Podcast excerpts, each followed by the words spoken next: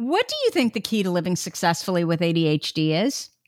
For me, it's recognizing when it's time to leave a thought because the negativity can really start to take hold and it's okay. You're human. It's a normal feeling for that to happen but to recognize okay this is the limit that I'm going to allow myself and I'm going to allow myself to feel this but once I feel it I'm going to start trying to move on from that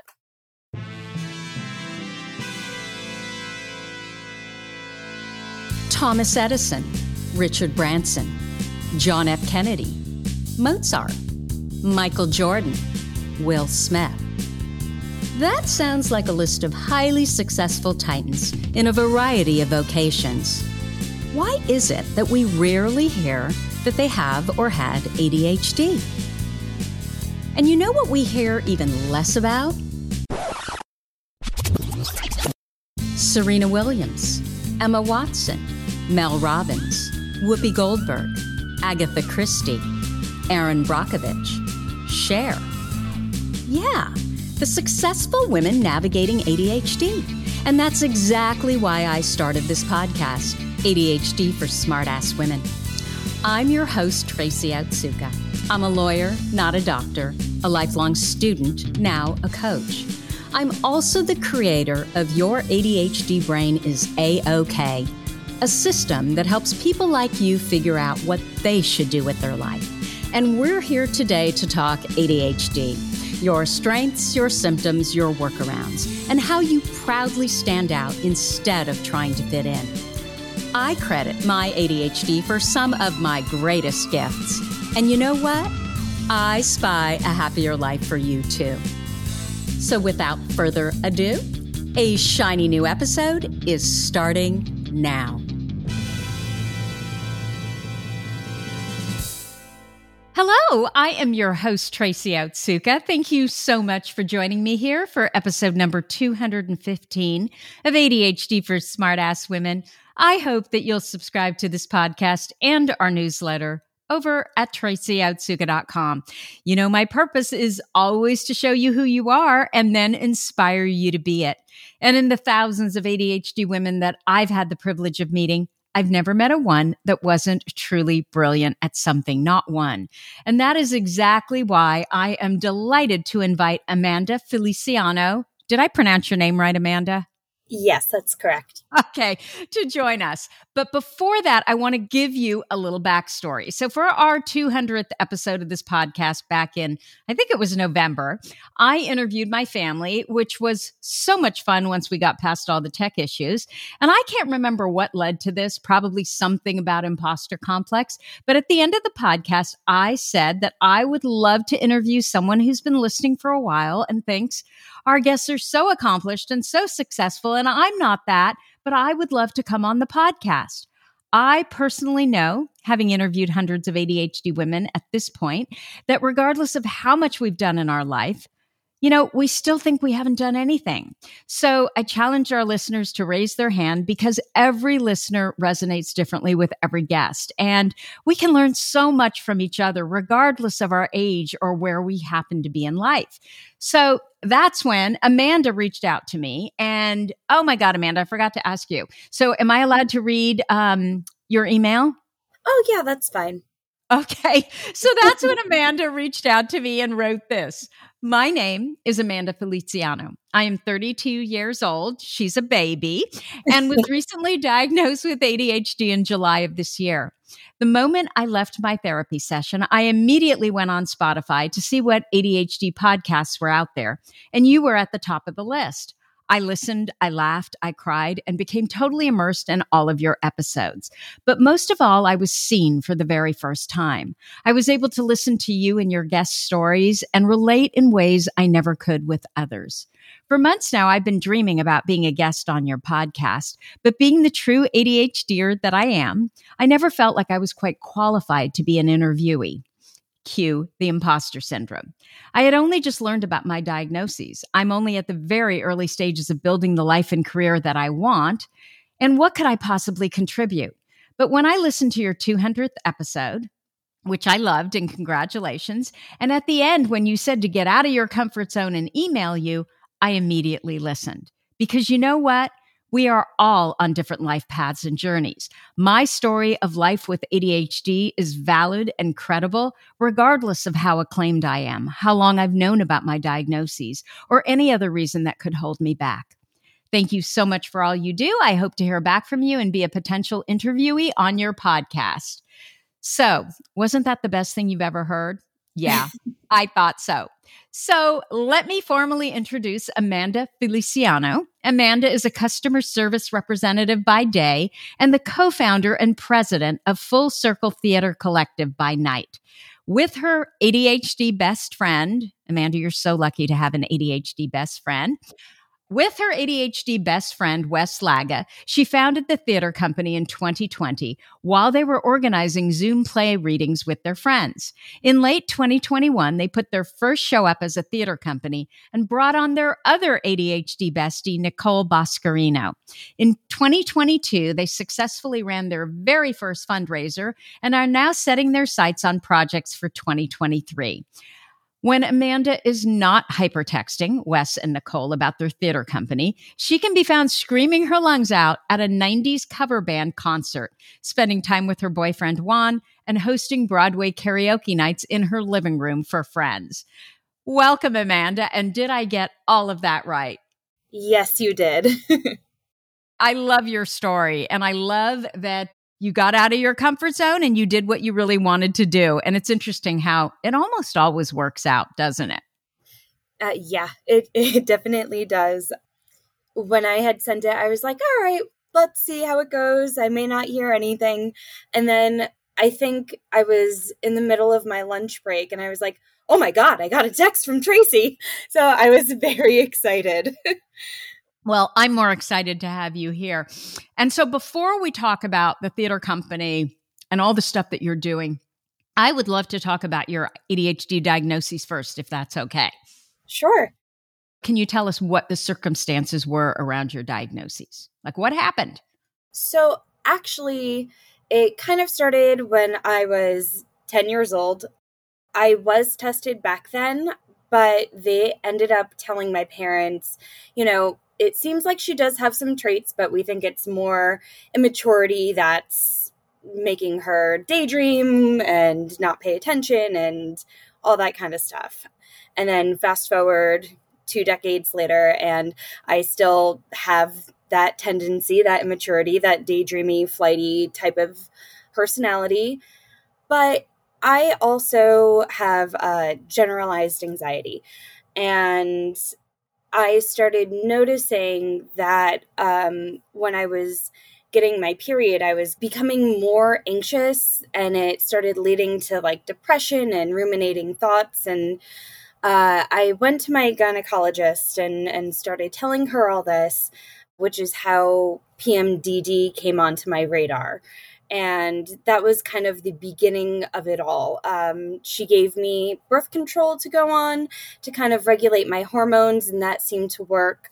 Um, and I was with a therapist at that time, and I was telling him, you know, uh, this is the medication that she put me on, and it's just going to regulate my hormones a bit and stuff like that. Uh, to which he was like, all right, I think now may be a good time because ADHD had been brought up a few times in our sessions, and he figured now ADHD would really be the time to kind of start bringing it into our therapy sessions. And that's how I ended up getting diagnosed. So, how old were you by then? Um, I had just turned 32. So, this oh, was, uh, okay. yeah. Okay, so wait a second. So you're 10 years old, mm-hmm. you're kind of bouncing off the walls, or or are you bouncing off the walls? I think you said you were more kind of daydreamy, not paying attention. Which one? Yeah. I, I was more daydreamy, not paying attention, but that was at school and other circumstances I was bouncing off the walls and everything like that. Okay. So you're 10 years old, you know, your parents are seeing signs of what were they thinking she might have ADHD or they didn't know what it was? I don't think they knew what it was. I think it was a teacher that brought that to their attention. Okay.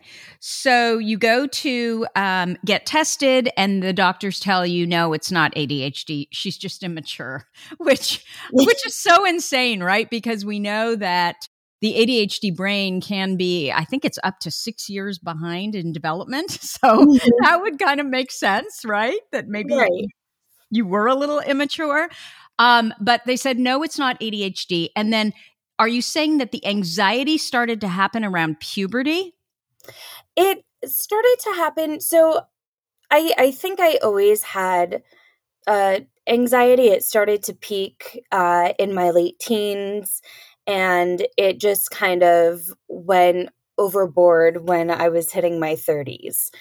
And so that was kind of the start of me trying to figure out, you know, what I can do to regulate it because I I felt I had only felt like myself maybe once a week during the month and that was it. So I wanted to start exploring why that was starting to happen for me. Okay. So the PMDD, was that diagnosed at puberty or was that also diagnosed in your 30s? No, that was also diagnosed in my 30s. Wow. Okay. So we do know that there's a correlation between PMDD um, and premenstrual, what is it? premenstrual something dysphoria. Yeah, I can't remember the exact. I'm going to look it up. It okay. is um, premenstrual dysphoric disorder. Can you describe what that is? Is it just really heavy periods? Is there a lot of pain during um, certain times of the month? So for me, it wasn't so much experiencing menstrual cramps or anything like that. That would happen. For me, it was um, my mm. anxiety would height would heighten tenfold, okay. and I would be very short with people. Um, the negative self talk started to come into play more. I it was very hard for me to um, kind of like find positives throughout my day. Um, That's and, right. I completely uh, forgot about the emotion component, which is probably the biggest component of PMDD, right? Yeah, that hit me very hard. and I've experienced bouts of anxiety and depression before, but it had never been to the severity level. Like I, I wasn't having thoughts of uh, any suicidal thoughts or anything like that, but it was more just like I couldn't find the purpose in in anything really. And so I was I was starting a lot of arguments with my boyfriend. I was uh, like becoming later and later to my job because I was just like having a very hard time getting up and getting going. So you were diagnosed with PMDD in your early 30s, but as a teenager, you know, once you, you know, reached puberty, did mm-hmm. you notice that you were starting to get these symptoms? Um, but they showed up as anxiety. They they probably did. I can't think of a specific moments in my teen years where um, it had hit me most but I I want to say it it probably like started to to become noticeable to me in college. And like it, it would happen there too. Like i i wouldn't go to classes and i would um i would have a lot more anxiety. And I thought it was just, you know, certain things that were happening at the time. You know, I was going through a breakup in college and, you know, I I was a yeah. theater major, so I was performing day and night. And so I thought maybe it was exhaustion. I thought it was all these different factors. And I never thought at that age to kind of look internally and be like, all right, maybe there's something else here. Mm. Um, but and what, what we do know is that um, PMDD is also one of the comorbidities of ADHD. So we see it a lot more in ADHD women. So, when exactly were you diagnosed with anxiety? Um, that came a year before my ADHD diagnosis. I had experienced some trauma within my family. And um, from that, my anxiety heightened. Um, that's when I had started seeing my therapist. And that's when the diagnosis came into play as well. So you lived through three decades just sort of managing, not really knowing what exactly was going on with you. Not always feeling like yourself. In fact, it sounds like you often did not feel like yourself. Yeah, I I always felt a little different. Um and I wasn't exactly sure where to put my finger on it, but I would see these differences and I was always kind of a, a late bloomer um, when it came to certain uh, things that like my friends were doing that I wasn't doing yet. So it, it just put me at a different stance uh, than everyone else. And while I was able to make connections and have true friendships and, and relationships, there was always something that that just made me feel slightly off, I okay. guess. Okay. And you just attributed that to, I don't know, I guess I would think, okay, you're a theater major, right? And so, you know, the reason you're really good at that is, you know, we tend to be more dramatic and you probably right. have friends that are, you know, a little bit similar to your personality. And so you just thought, oh, it's just the way I am. Yeah, I definitely knew that I was dramatic, um, especially as a teenager. and um, you know, I I was like, well, I guess that's just my personality. I'm just this like hyperactive person that that loves to sing and dance and theater is where I did kind of find my home just because it it was the first thing I ever recognized that I was good at. You know, I wasn't yeah. necessarily good in school. You know, I went to an elementary school. I went to a Catholic elementary school and I was new around the third grade. Um, and I was, ter- I've always been terrible at math. And so I, um, we had what was called a trailer, and a woman would come, and it was maybe like five or six of us, and we would go to the trailer, and she would kind of teach us math in a different way to make it a little more enjoyable, a little more fun, which was great to have that. But um, at the same time, it still made me stand out, you know? Um, she would come at the start of when everyone was going to do math and then we would have to be brought out to the trailer. So all the kids were watching us get up and and leave and it like it definitely took a toll. I i definitely went a long time thinking like i guess i'm not smart. Um yeah. but i think it, it was around 19 years old where i did kind of recognize like oh, I'm intelligent. Like, I have a different type of intelligence and that's okay. But but yeah, I um I was able to find what I was good at uh from an early age that I am very grateful for. Isn't it crazy too that because I think a lot of kids feel this way.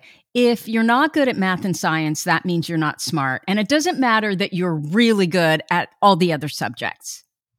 Yeah, and and I think that it, you know it goes to to show what schools kind of preference over other things and and that's the disappointing part is that well sure they they give you school plays and a choir and stuff like that they don't really give you solid opportunities to be like well this is where you shine yeah. and it's always either academic or sports related and yeah. so it was hard to find my place because I was terrible at sports.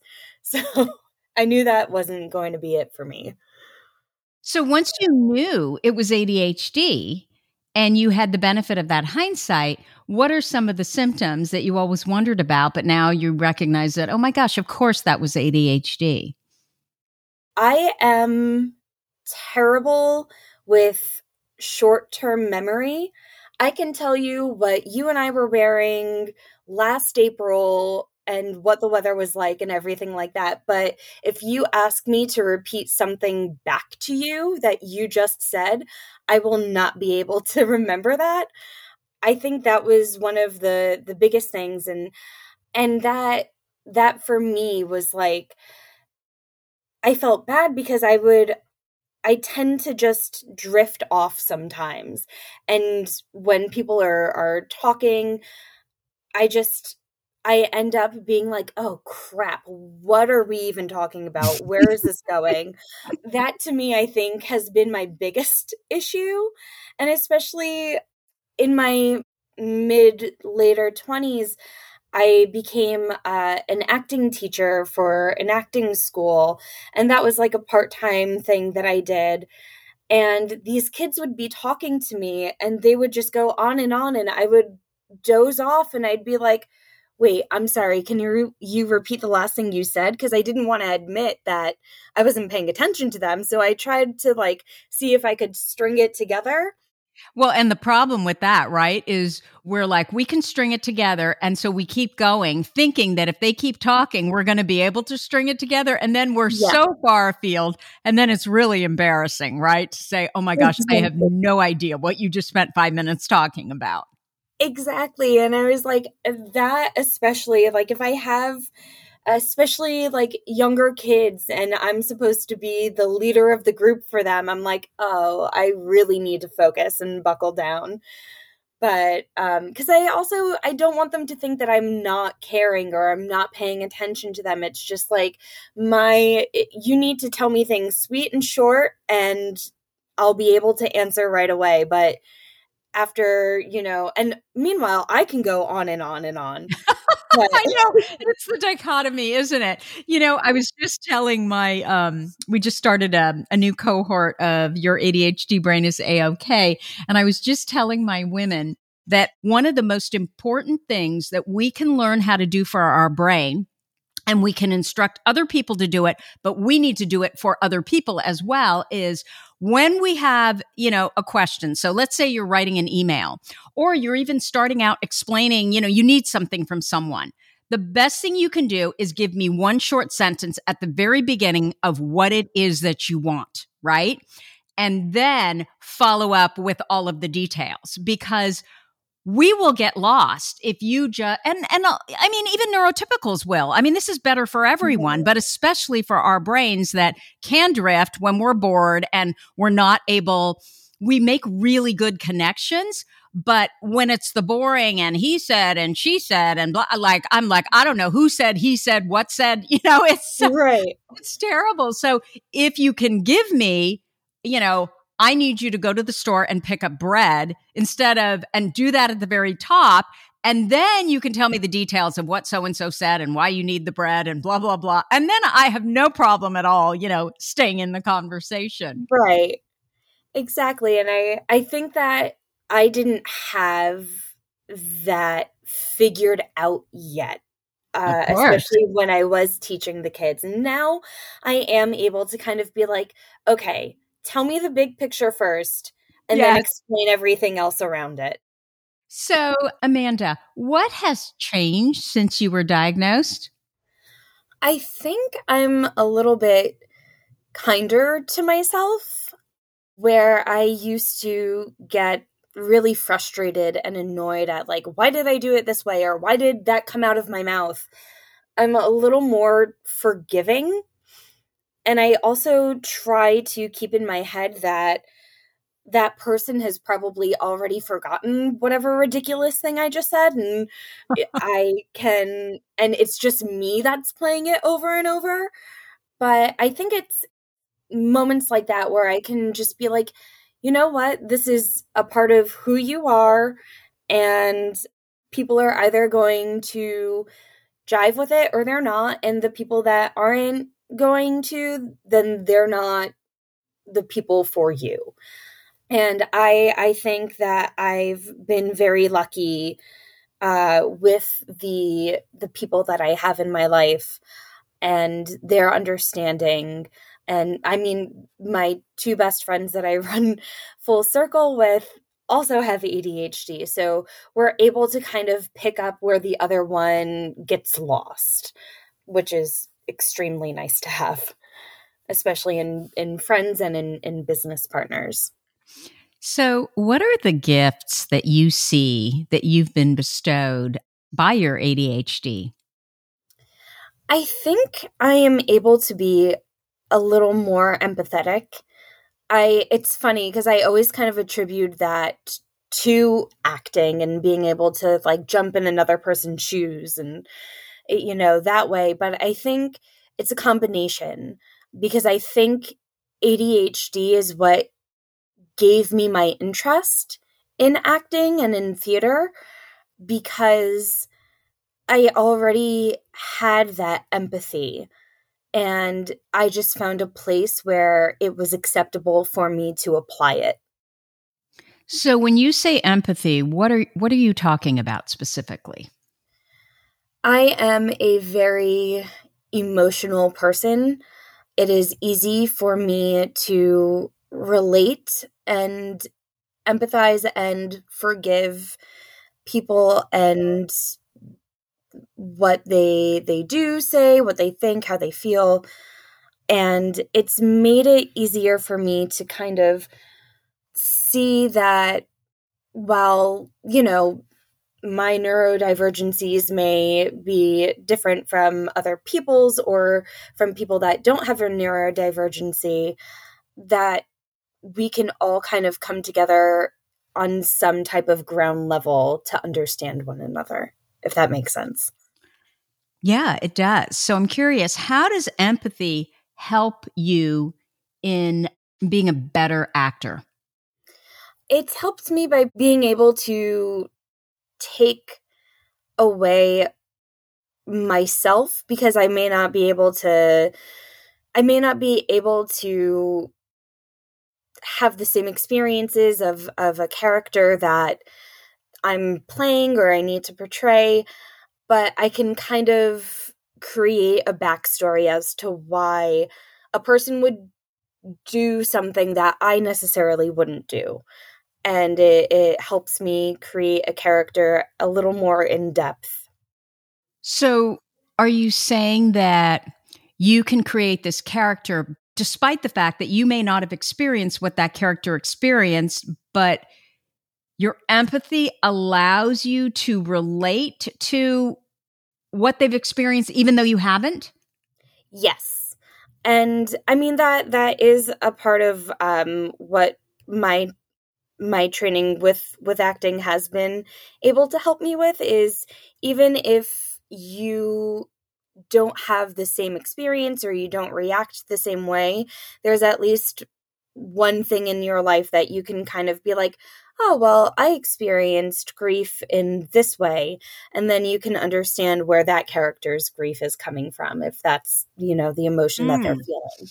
And so you apply the grief that you know to their experience to make it more believable. Yes. Okay. I, I never really actually thought about that and, and ADHD. So I think that's interesting. So I would love to know what made you start your theater company. Um, it was kind of a, a combination of things. I always wanted to to start one and I never really had the um I guess the the time and I I was also younger like sometimes I do wish I was like you know I started thinking about this in my 20s I wish I would have done it then. But I I think I needed a little more experience and I needed the right people in my life, not just to help me uh, put together this theater company, but to also have the support in the background, which I do now have. And um, so it started in 2020 when the world had kind of shut down and we were all bored and we couldn't visit each other. And uh, my friend Wes and I were like, well, I see a lot of theater companies are doing online Zoom readings. And we are like, why don't we get our, our friends to do it with us? And so it kind of just started as a thing that was fun and passed the time on a Friday night when we couldn't go out. And then it became a monthly thing where we did at least one a month.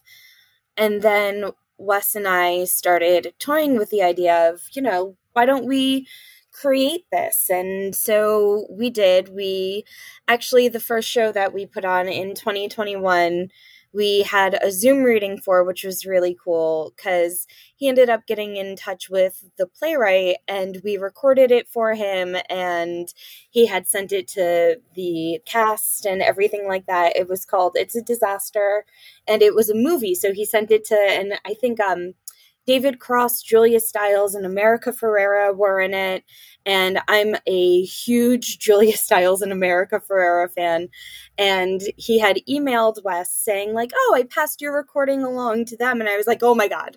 Like, I don't know if they ever had the opportunity to watch it or if they they wanted to, but if they got bored enough during 2020, I like to think that America Ferrera and Julia Stiles watched me perform in a Zoom reading and so we we finally brought it to a stage in 2021 and that came with its own stresses because there were new regulations for how to go about putting on a performance because 2020 was still in full swing uh, 2020 covid was still in full swing.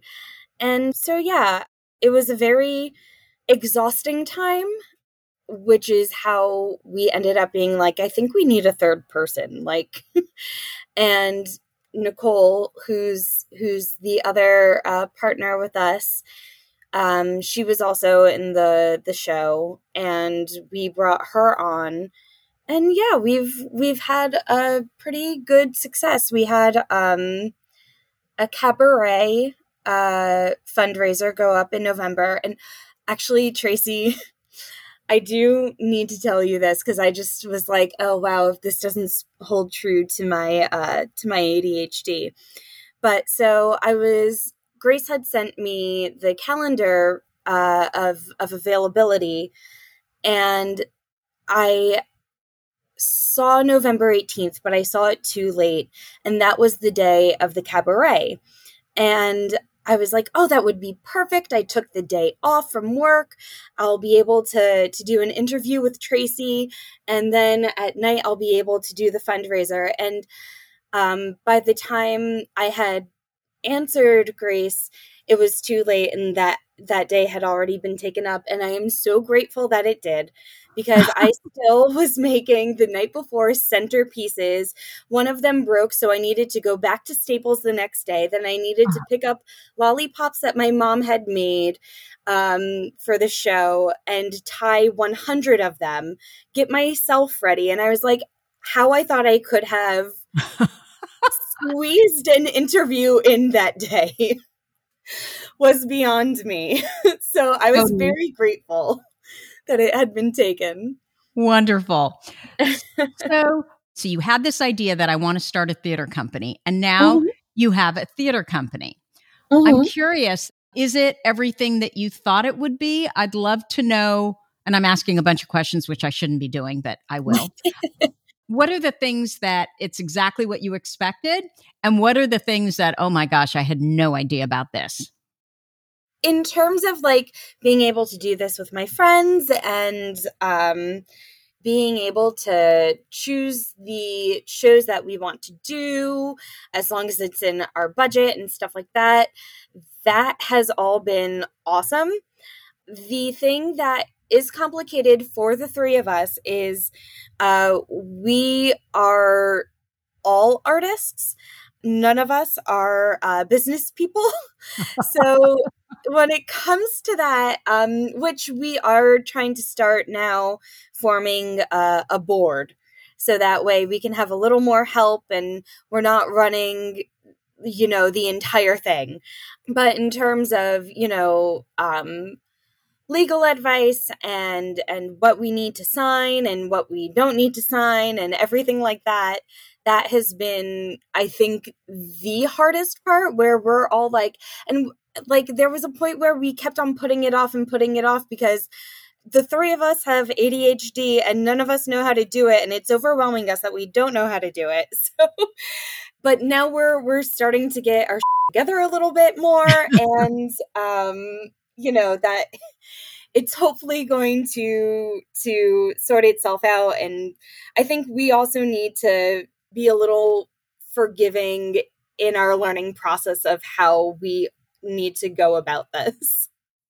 So, um, what are the goals? It sounds like you need a neurotypical in there, right? Some yes. someone who that's how their brain works to kind of provide a little bit more structure, maybe. Yes, um, absolutely. Which you know we balk about all the time, but we need it more than anybody. So, I'm curious, what are your goals for the theater company going forward? Our goals going forward, we would like to do at least two shows a year on top of our our uh, cabaret fundraiser was such a success, I would like to try to make that a a more annual type thing. We want to include inclusivity for all people, regardless of age, sex, gender, and we just we want to be able to put performances on that you may not see. I'd love to to have new playwrights come on and and hear stories from from people that you don't always hear stories from. I think that it's incredibly important and it's so crucial in this day and age to be able to absorb as much as you can and and to show people like we are all human and we need to stand by one another. Kindness. yes. yeah, we need more of that. And I'm curious um, if getting out of your comfort zone and deciding that, okay, I'm going to start this theater company, if that has allowed you to be more comfortable in your like everyday job meaning that, you know, people are always like, well, I want to live my purpose and they think they have to quit you know their job. And my comment is always do not throw the baby out with the bathwater until you are absolutely ready to do that right? Yes. and so sometimes what your passion is what your purpose is it doesn't have to be your regular work. It you know it can be um, something like what it is that you're doing. It can be a side gig for you know a period of time until it's ready to not be. And so i'm curious if if that's kind of you know how you have structured it. So the fact that you've got this theater company makes um, your everyday work uh, that much better easier whatever. Or do you love what you do from a career standpoint as much it's funny that you say that because it's it's something that i definitely did struggle with in the beginning of like uh, like I would love to eventually make this a career change for myself. It's made me more patient in the job that I have now because I do have something to go home and look forward to when you know we have a, a Zoom meeting or or we're going to a theater location to look at it or something along that nature.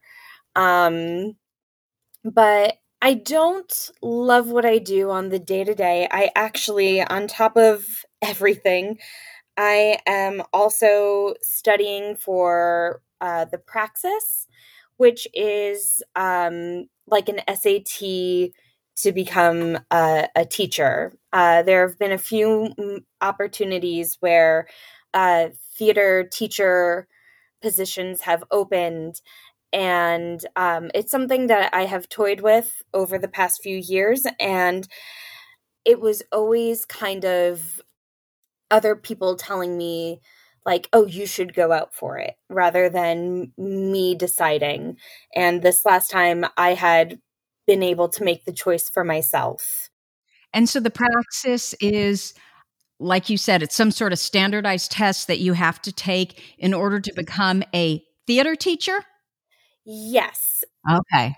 So I want to know how you feel right now. You got out of your comfort zone, you reached out and volunteered to do something that was probably a little scary. I'd love to know. Are you proud of yourself? Like, what are you thinking?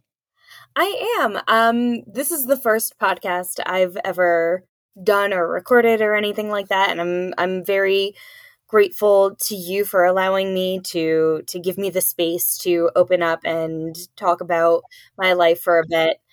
But yeah, I uh, I think that I'm going to walk away feeling good and confident about myself, and it also has helped to just kind of say my life story and and to kind of normalize it a little bit more. Okay, so that sounds brilliant, Amanda. And I want to make sure that you remember this feeling. And I want you to reach for it whenever there's something that you really, really want to do for you. So find that feeling, get out of your head, right? Which was, it gives us all those reasons why we shouldn't do something and we shouldn't get into action. And I think a lot of us think, oh, it needs to be a big action, but it can be a little itty bitty action too. I mean, you, I'm sure, could have thought of all the reasons you shouldn't, but you just shut it down and you said, nope, I'm just going to email her right now, right? Right. Yeah. that was probably, I'm the most impulsive second thinker I know. And uh, that was one time where I was just like, all right, let's act completely on impulse. Let the ADHD happen for you. yeah. And I think that for many of us, our impulsivity is ultimately maybe not responsible for our success, but a big part of our success because we will just kind of jump at the chance and then think about it later. But then there are other times, right, where we're thinking, thinking, thinking, and then we never get around to the action. And so I just always think it's so important that when we do those things that make us uncomfortable, that we really feel into it once we've done them and we we feel that you know oh my gosh i'm really proud of myself for doing that that dopamine, right? Because then we can teach ourselves how to spike our own dopamine whenever we're feeling, you know, blah or fearful or just plain negative. So I think your this is such a good example and I'm I'm really really happy that you reached out. And as I'm sitting here chattering away, I realized that did I ask you what has changed since you were diagnosed? Um if you did, so. I've completely forgotten. Um, I think I said I am a lot less down on myself and I try to be a little more forgiving of what I do, say, think, feel, and also not just try to be forgiving of it, but try to be a little more mindful as to why I'm thinking that way or why I'm feeling that way. Do you have this sense now Whereas before, the little voice would just chatter away in the head, Oh my God, you're so stupid. Why did you say that? You know, why did you do that? You're acting like a spaz, whatever, like that our little, you know, that little brain can just chatter away. And now it's almost like you're looking down on you and you're kind of the parent of you and protective of you. And so instead of that chattering, it will be other words like, oh, I don't know, you know, your brain says, oh, that wasn't the best thing to say. And your parent voice responds with, yeah, but the reason you said it was X, Y, and Z, and this can happen to anyone, and it's not a big deal, and nobody even cares because they're all worried about themselves. Like, is that what has happened? What has changed? Yeah, I I think so. Like, I mean, uh, don't get me wrong, the negative talk will still every once in a while find its way in, but I think I'm a little more conscientious of stopping it earlier than letting it sit there and ruminate and make myself miserable for the entire day. Wonderful. We learn, right, that that I don't know, we think initially that the brain is just it goes off on its own and we have no control over it. And I think what really happens with the diagnoses is you suddenly realize just because you think it doesn't mean it's true. Right.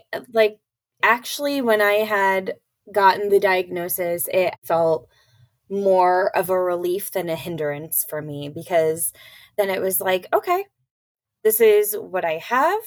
And now I just need to learn how to control something that I have felt has controlled me for such a long time. Ah, okay. I love that. And so, as part of that, focusing less on your weaknesses and spending more time, you know, in your strengths. Yeah. It also opened me up to realizing like even with your weaknesses, it's just because you're new to it. So it's helped me give praise to my strengths, but it's also tried to help me work on my weaknesses. Do you mean um, that you're more apt to think of maybe a workaround, a different way to approach that weakness that you want to get done, you know, for you? Yes. Yeah. That's yes. okay. So, what do you think the key to living successfully with ADHD is? Uh, um for me, I think it's recognizing when it's time to leave a thought because the negativity can really start to to take hold. And it's okay. You're human. It's a normal feeling for that to happen. But to recognize okay this is the limit that I'm going to allow myself and I'm going to allow myself to feel this. But once I feel it I'm going to start trying to move on from that. Wow. That is such a skill. Because we hyperfocus, right? So we can hyperfocus on the good stuff, which is awesome, but we can also hyperfocus on the bad stuff, which isn't so good. Yeah, absolutely. Has your diagnosis helped you with your anxiety? I think it has because I I think my anxiety and my ADHD have kind of gone hand in hand over the years, mm-hmm. and so uh, ruminating thoughts are something that that happens to me a lot. And so i'm able to be aware a bit more and i'm able to catch when i'm um i'm able to catch it quicker. Do you think your anxiety is because of your adhd or do you think that it's comorbid meaning you have both of them? I do think that it's comorbid. Um i think that it kind of meshes together because I like just from my experiences of like wanting so badly to act, but like my anxiety, it's like I'm there was always a constant tug of war in myself. Um, so I definitely think it's a, a comorbidity. But is that a lot better now that you've been diagnosed? Where yes. you feel like you can act now. So there's still a little bit of anxiety, but you'll do it. Yes. Um and it's it's funny because with auditioning, with acting, I always felt that way, but I didn't realize I guess like that that it kind of goes hand in hand and so now I kind of think of everything as an audition where I'm like I'm not going to do it. I'm not going to do it because I don't think I'm going to be the best one there and this and that. And then canceling that negative thought to be like, yeah, but what if they really like me? And what if I put myself out there and like I'm already giving myself the answer before I even find out the truth? And so it's funny how I was able to do that for acting, but I wasn't able to do that for other parts of my life. So now I'm trying to include that into my whole uh, entity rather than just my my artistic side. Has medication worked for you or have you tried it? I have not tried any medication. It's funny because the birth control is really the only thing I take, and I really do think that it's helped regulate some of my hormones. Mm-hmm. Um, of course. But that's really all that that um, I use. Okay. So, Amanda, where can people find you if they want to know more about you and what you do? So, uh, my personal Instagram handle is Amanda underscore EFF. You can find me at, if you want to check out Full Circle Theater Collective. Our Instagram handle is the Full Circle Theater Collective. Theater, so of course, this is where we we had our ADHD like switch with the group. Theatre for the Instagram handle is spelled T H E A T R E. And then if people want to email, uh, that's full circle theater spelled T H E A T E R collective at gmail.com. Oh yeah, it, it got very confusing. We were we did not know that's that's terrible. We didn't know how to spell our company's name when we were creating these things for ourselves. Well, so that can spell it both ways, right? Exactly. So so I had created the email, Wes had created the Instagram, and then we were like, oh wait. oh my gosh. Okay. So. Well, thank you, Amanda. And I am so glad that you got out of your comfort zone and spent time with us here today. Thank you so much for having me. I've had a great time. Wonderful. So have I. So that's what I have for you for this week. If you like this episode with Amanda, please let us know by leaving a review. Our goal is to change the conversation around ADHD, helping as many women as we possibly can learn how their ADHD brains work so that they too may discover their amazing strengths. You've been listening to the ADHD for Smartass Women podcast. I'm your host, Tracy Otsuka, and we're available on iTunes, Stitcher, Spotify, and Google Podcasts. Not coincidentally, ADHD for Smartass Women, it's also the name of our free Facebook group. We're a totally smartass community of successful, ambitious women who share our ADHD wins, questions, and workarounds. Join us at tracyotsuka.com, where you can also find more information on our Your ADHD Brain is A-OK system. I spy a happier life for us, and I'll see you again next week.